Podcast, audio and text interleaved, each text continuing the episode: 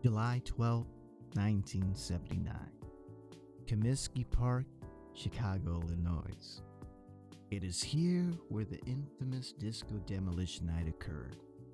As the game ended between the Tigers and White Sox, those who attended the stadium that night only wanted to do one thing blow up disco records. And Steve Dahl, the coordinator of the event, was there to give them what they wanted. The people were chanting, and soon came the explosion of disco records. Riots broke out after that, leading to large amounts of damage to the stadium as more and more people entered the pandemonium that was the death of disco. Sentiments that were expressed that night would not stay in the stadium. In fact, they reverberated throughout America as disco soon became a fad of the decade. It has been over 40 years now since the decline of disco music, and people still believe that disco was nothing but a cheesy musical genre. Truth is, it wasn't. It was a revolutionary type of music.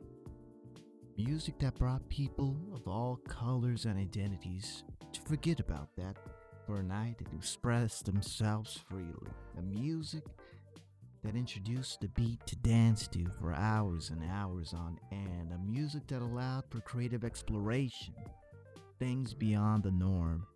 A music that should be listened to carefully for its deeper meaning and its creative craftsmanship. This is disco, not the bell bottoms and not John Travolta either.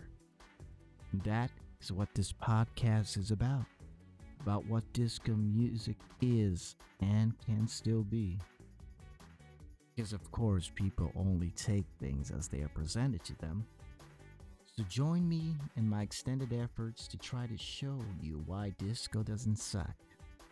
In this first season, we will be looking at the hits that created the disco sound and its dreadful cliche. But not stopping there. I will be dissecting each song to show how creative it was. By exploring the composition and lyrics, I will try to show how each song is more than just the genre disco. Of course, I can't do this work alone. That's why I have my friend DJ Bunny here to come and help me in playing these songs for you. Say hello to the people, DJ Bunny. How's it going? I'll be laying the tracks down for y'all that my buddy here tells me to play. All provided generously through Spotify. Yes, and we will both engage in a conversation that will help you understand the intricacies of disco music.